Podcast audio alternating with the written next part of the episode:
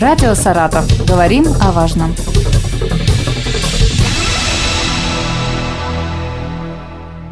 Здравствуйте. У микрофона Елена Тёмкина. Сегодня в нашей студии Людмила Алексеевна Лицова, художественный руководитель и главный дирижер театра хоровой музыки, заслуженный деятель искусств Российской Федерации. Людмила Алексеевна, здравствуйте. Доброе утро. И Елена Павловна Мельникова, главный хормейстер, а, который работает с момента основания театра хоровой музыки. А, вот так у меня написано в небольшой подсказочке. Здравствуйте, Елена Павловна, рада вас представить. Доброе утро. И встречаемся мы не случайно, потому что в декабре Театр хоровой музыки отмечает свой 30-летний юбилей. Людмила Алексеевна, попрошу вас немножечко э, напомнить об истории создания театра. 91 год. Достаточно такое сложное время для всех, э, и появляется театр хоровой музыки у нас э, в Саратовской области, хотя школа хоровая достаточно сильная уже была к этому моменту. Вообще культура Саратова настолько высока, что здесь, конечно, можно было уже не один театр хоровой музыки создать, и не один еще и драматический театр, но не будем о грустном. Хочу сказать, что время действительно было достаточно сложное, и я всегда смеюсь и говорю, за 9 месяцев, которые я обивала пороги управлений, чтобы открыли коллектив, такой новый коллектив в Саратове, можно было родить ребенка. Меньше всего я ожидала, что мы будем при филармонии, я надеялась, что мы будем самостоятельным коллективом, но мы были в филармонии, и потом снова нас вернули, хотя с промежутком таким достаточно большим, мы все-таки надеялись, что мы станем самостоятельным коллективом. Ну, так не получилось. Почему возникла потребность такая? Саратов очень музыкальный город, и традиции хоровые здесь невероятно сильные.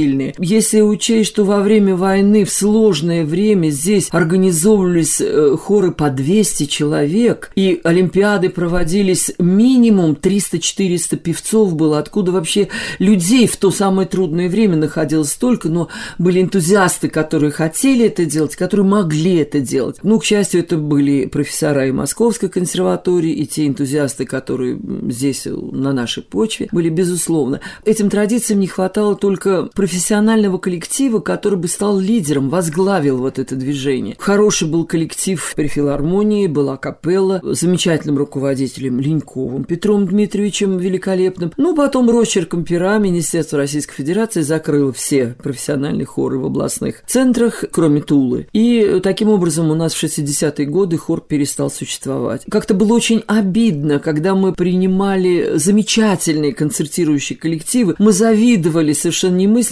имея четыре музыкальных училища, консерваторию, оперный театр, театр театр оперет уже тогда все было, вот не имели профессионального хора, который бы стал лицом, хотите области, хотите губернии, Саратова, как угодно, лицом вот саратовского нашего региона. Так что ну, никаких тут сложностей нет. Почему театр все время спрашивают? Я думаю, что здесь ответ очень простой. Театр во всем. Вот футбол идет, это театр, если разобраться. Есть драматургия, начало матча, кульминация, окончание. То есть все то, что заложено в драматургии театра, то есть ну, практически везде. Дума, заседание Думы – это тоже театр. Единственное, нет декорации сцены – это уже другой, другая специфика. А драматический театр возник как раз из хора. Первоначально все партии драматических спектаклей пели хором. Да. Все, я ответила на все вопросы. Ну, вы почему-то с неким, мне кажется, сожалением сказали, что в филармонии, да, пришлось, потом вы стали самостоятельным, губернский театр хоровой музыки. Ну, я вам объясню, потому что задачи, которые, которые вот я себе представляю, должен иметь наш театр, он не может вот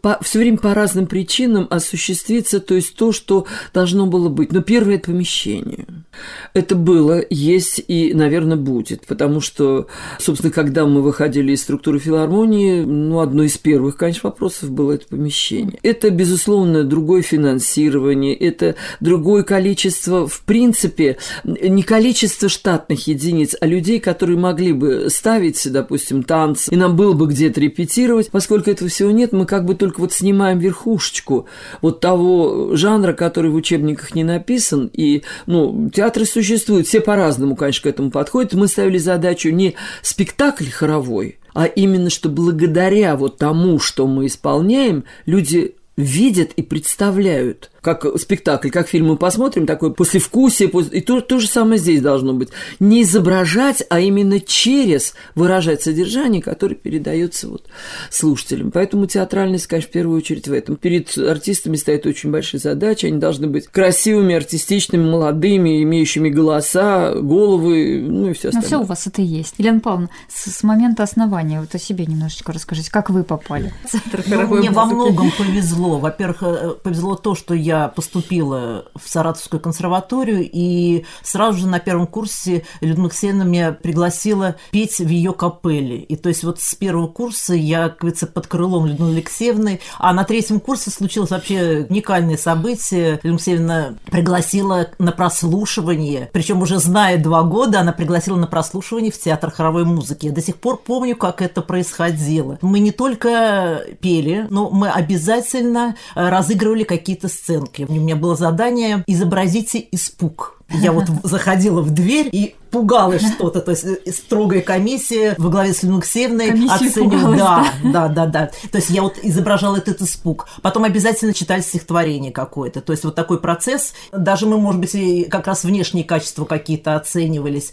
Поэтому это не было формальностью, это действительно уже близкие, знакомые Люнуксевне люди, которые уже два года пели в ее капелле, прослушали с самого нуля. То есть вот мы проходили через отбор, как все. Не было никаких нам послаблений. Сначала Сначала я была артисткой в партии «Сопрано», а через несколько лет хормейстером. И вот уже два года, как я главный хормейстер театра хоровой музыки, чем я очень горжусь. Ну, раз вы главный хормейстер, я предлагаю вам, Елена Павловна, сегодня называть те произведения, которые прозвучат в нашей программе. Я думаю, что пришло время послушать э, первое. Это будет «Богородица Дева, радуйся» современного петербургского композитора Сергея Якимова.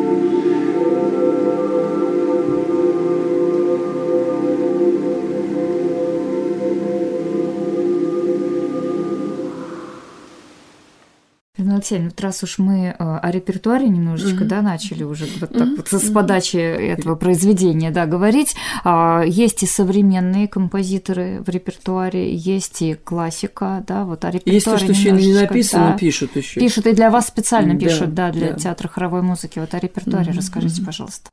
Раз уж мы начали э, прослушивать э, наши концертные номера, некоторые из них запись была произведена в зрительном зале, поэтому если встречаются там какие-то э, шумы, то это очень хорошо. Значит, мы не в пустом зале работали, а с живыми слушателями. Вы знаете, конечно, создание коллектива, аналога которого все-таки в то время почти не было, потребовало, безусловно, и формирование репертуара, который бы мог характеризовать деятельность не просто хорового коллектива, а коллектива, который ставит вот такие задачи творческие. Ну, достаточно сказать, что 27 декабря это состоялся первый концерт. И, как нам сказали в управлении, если даже купят один билет, то нам засчитают этот концерт.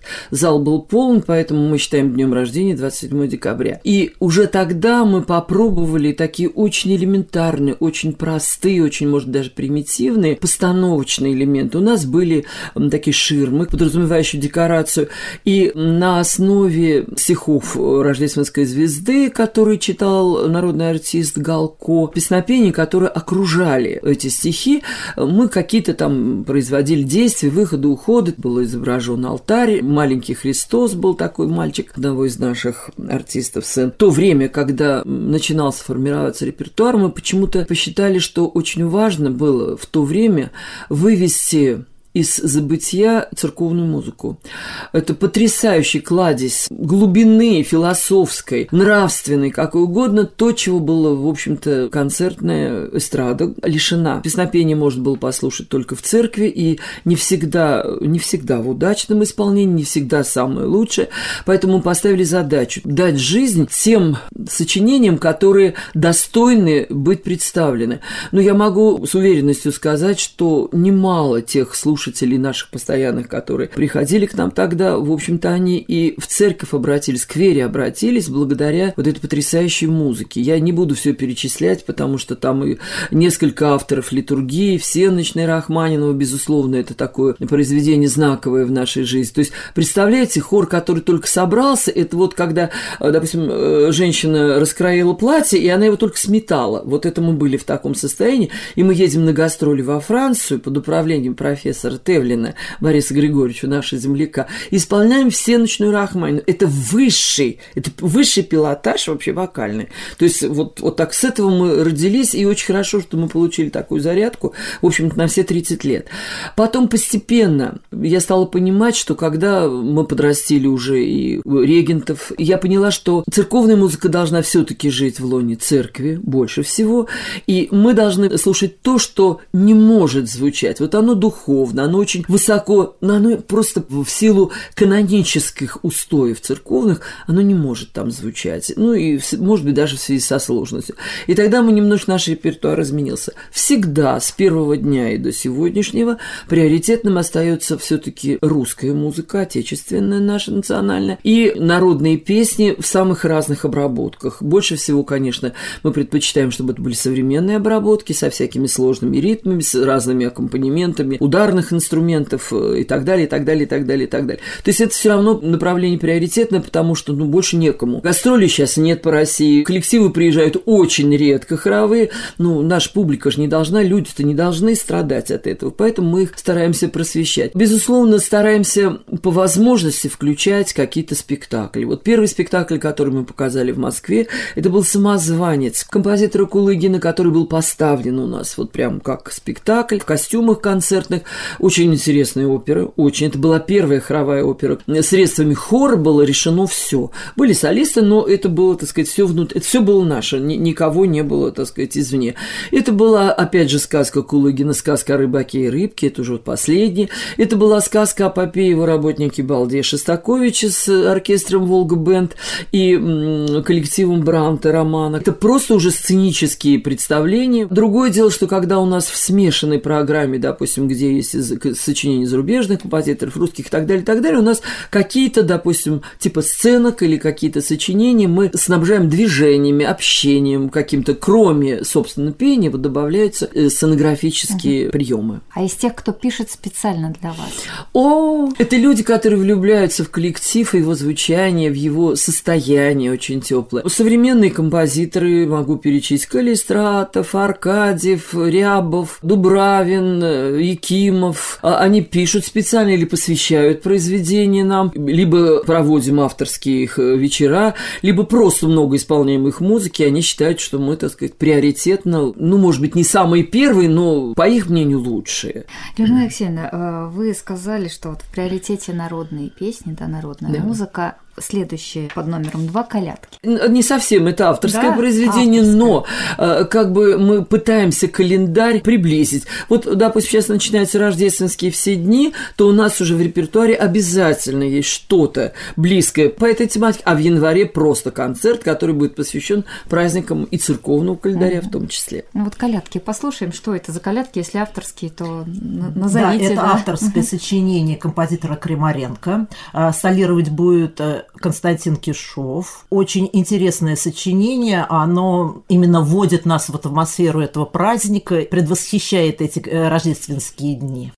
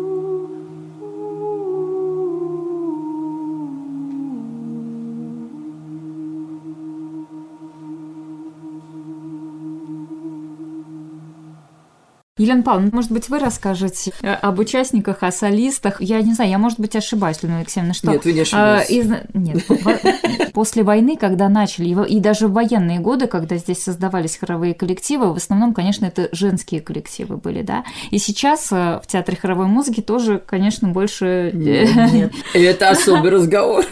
Мы стараемся всегда за этим строго следить, что всегда мужчины – это основа хорового коллектива. Нет мужчин, и Алексей всегда такую сокровенную фразу говорит, с женским хором я работать никогда, никогда. не буду.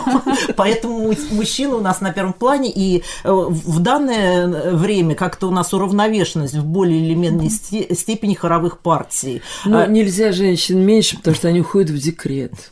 Вот у нас целая партия в декрете, целая, представляете, 9 человек. Ну это здорово. У да вас нет, расти, нет, будет минуточку. расти продолжение. Они не возвращаются потом. А. Нет, вот одна у нас ушла, моя выпускница, уже троих родила, и думаю, там и четвертый будет, и все.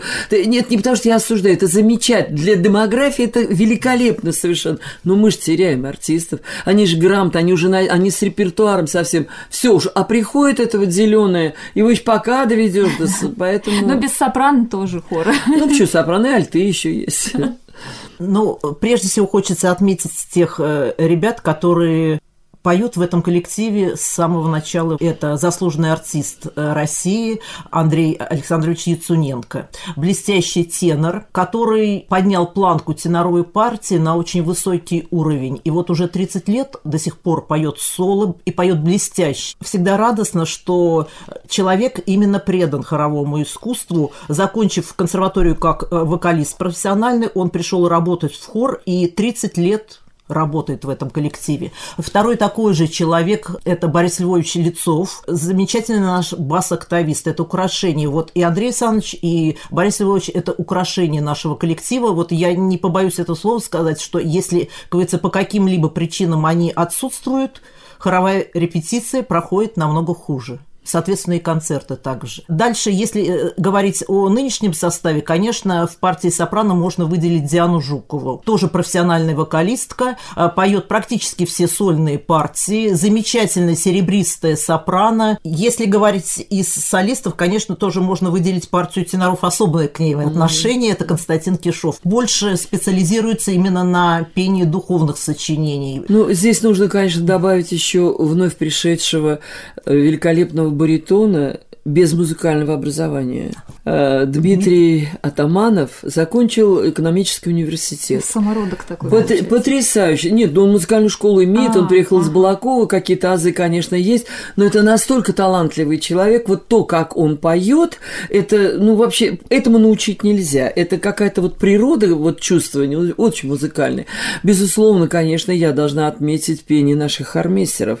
Это Елена Павловна уже мы сейчас освободили от э, чисто пения произведения вообще была задумка такая, что все хормейстеры поют. Поэтому великолепно поет Маша э, Генсицкая, великолепный голос, э, Женя Абсолютинова, э, Саша Балашов, я их всех называю Саша Бета, потому что они мне все во внуки годятся, поэтому они меня простят. Вот, по-моему, я никого не обидела, из хормейстеров всех назвала. Поющих хормейстеров. Конечно, кроме упомянутых, есть у нас еще такие ребята, которые со студенческих лет пришли, теперь они даже регентуют самостоятельно, но остаются у нас петь, это э, Саша Статник. Великолепный тоже баритон, раскрылся, причем он спустя много лет, он все время был такой скромный какой-то, вот. Потом вот он поет очень, очень выразительно, это все очень яркие голоса. Кстати, насчет того, что сказала Елена Павловна по поводу мужской группы, это не просто мужская группа, это в принципе мужской хор. Виктория. Им уже тоже приличное количество лет, еще не 30, но во всяком случае они возникли в 2000 году, так что 21 год уже им есть. Почему с ними удобно? Они почти неменяемые. Туда добавляются, вливаются новые силы, а весь, а весь остров выстает. Нет, уходит, уезжает в другие города. У нас, э, к сожалению, финансовая поддержка очень такая скромная. Поэтому, когда мы принимаем, я сразу говорю, запомните, радости у вас будет много, а денег мало. Это, это я всегда говорю, чтобы они потом не говорили, ой, там я мало получаю. Я вас предупредил на первой репетиции. Платим мало, требуем много, а радости получите вообще миллион. И еще у нас была большая радость, у нас был был детский хор, очень хороший детский хор. Значит, и... был, подождите. А, как да. Был? У был? нас был при театре детский был. хор. Подождите, почему был? Его нет сейчас? Его разве? нет. А где его? У нас 10 коллективов филармонии и два больших зала. Три только у нас, два оркестра и хор, все большие коллективы. Ну, вот, а еще плюс семь.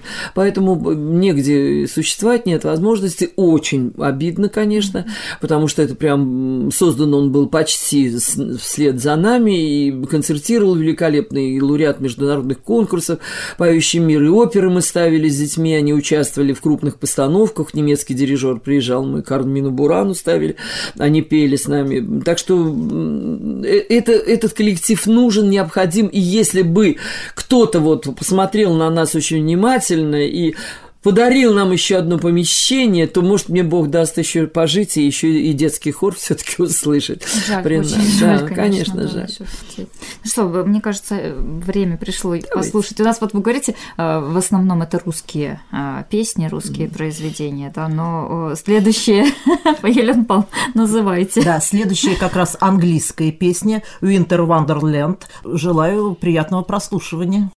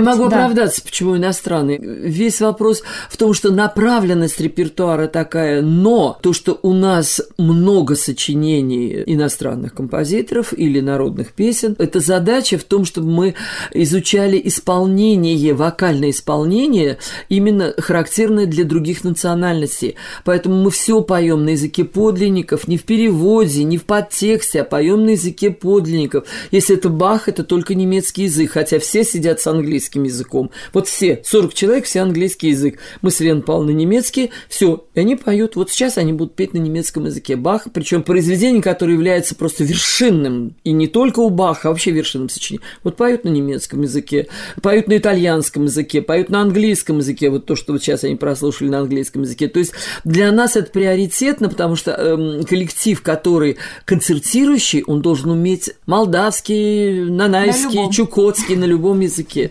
Такой был выдающийся хоровой дирижер э, Евгений Морозов, руководитель Камчатской капеллы. Капелла такая была профессиональная, потрясающая совершенно мастера, невероятные совершенно. К сожалению, о нем говорю в прошедшем времени, потому что его уже нет в живых. Он сделал чукотский напев без слов. Абсолютно две гласные. И я.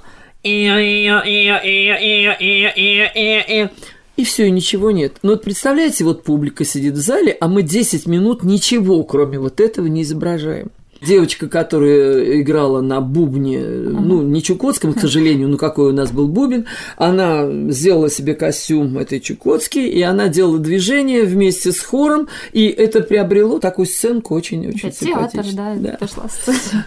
Так, ну у нас времени остается не очень много, а в запасе еще две песни. Сейчас вы услышите замечательное произведение Рыбников «Последняя поэма» из кинофильма «Вам и не снилось». Солистки Диана Жукова и Эвелина Плис. Это сочинение, вот недавно мы побывали э, в городе Москве и выступали на священной сцене Большого зала консерватории, и это сочинение завершало концертную программу.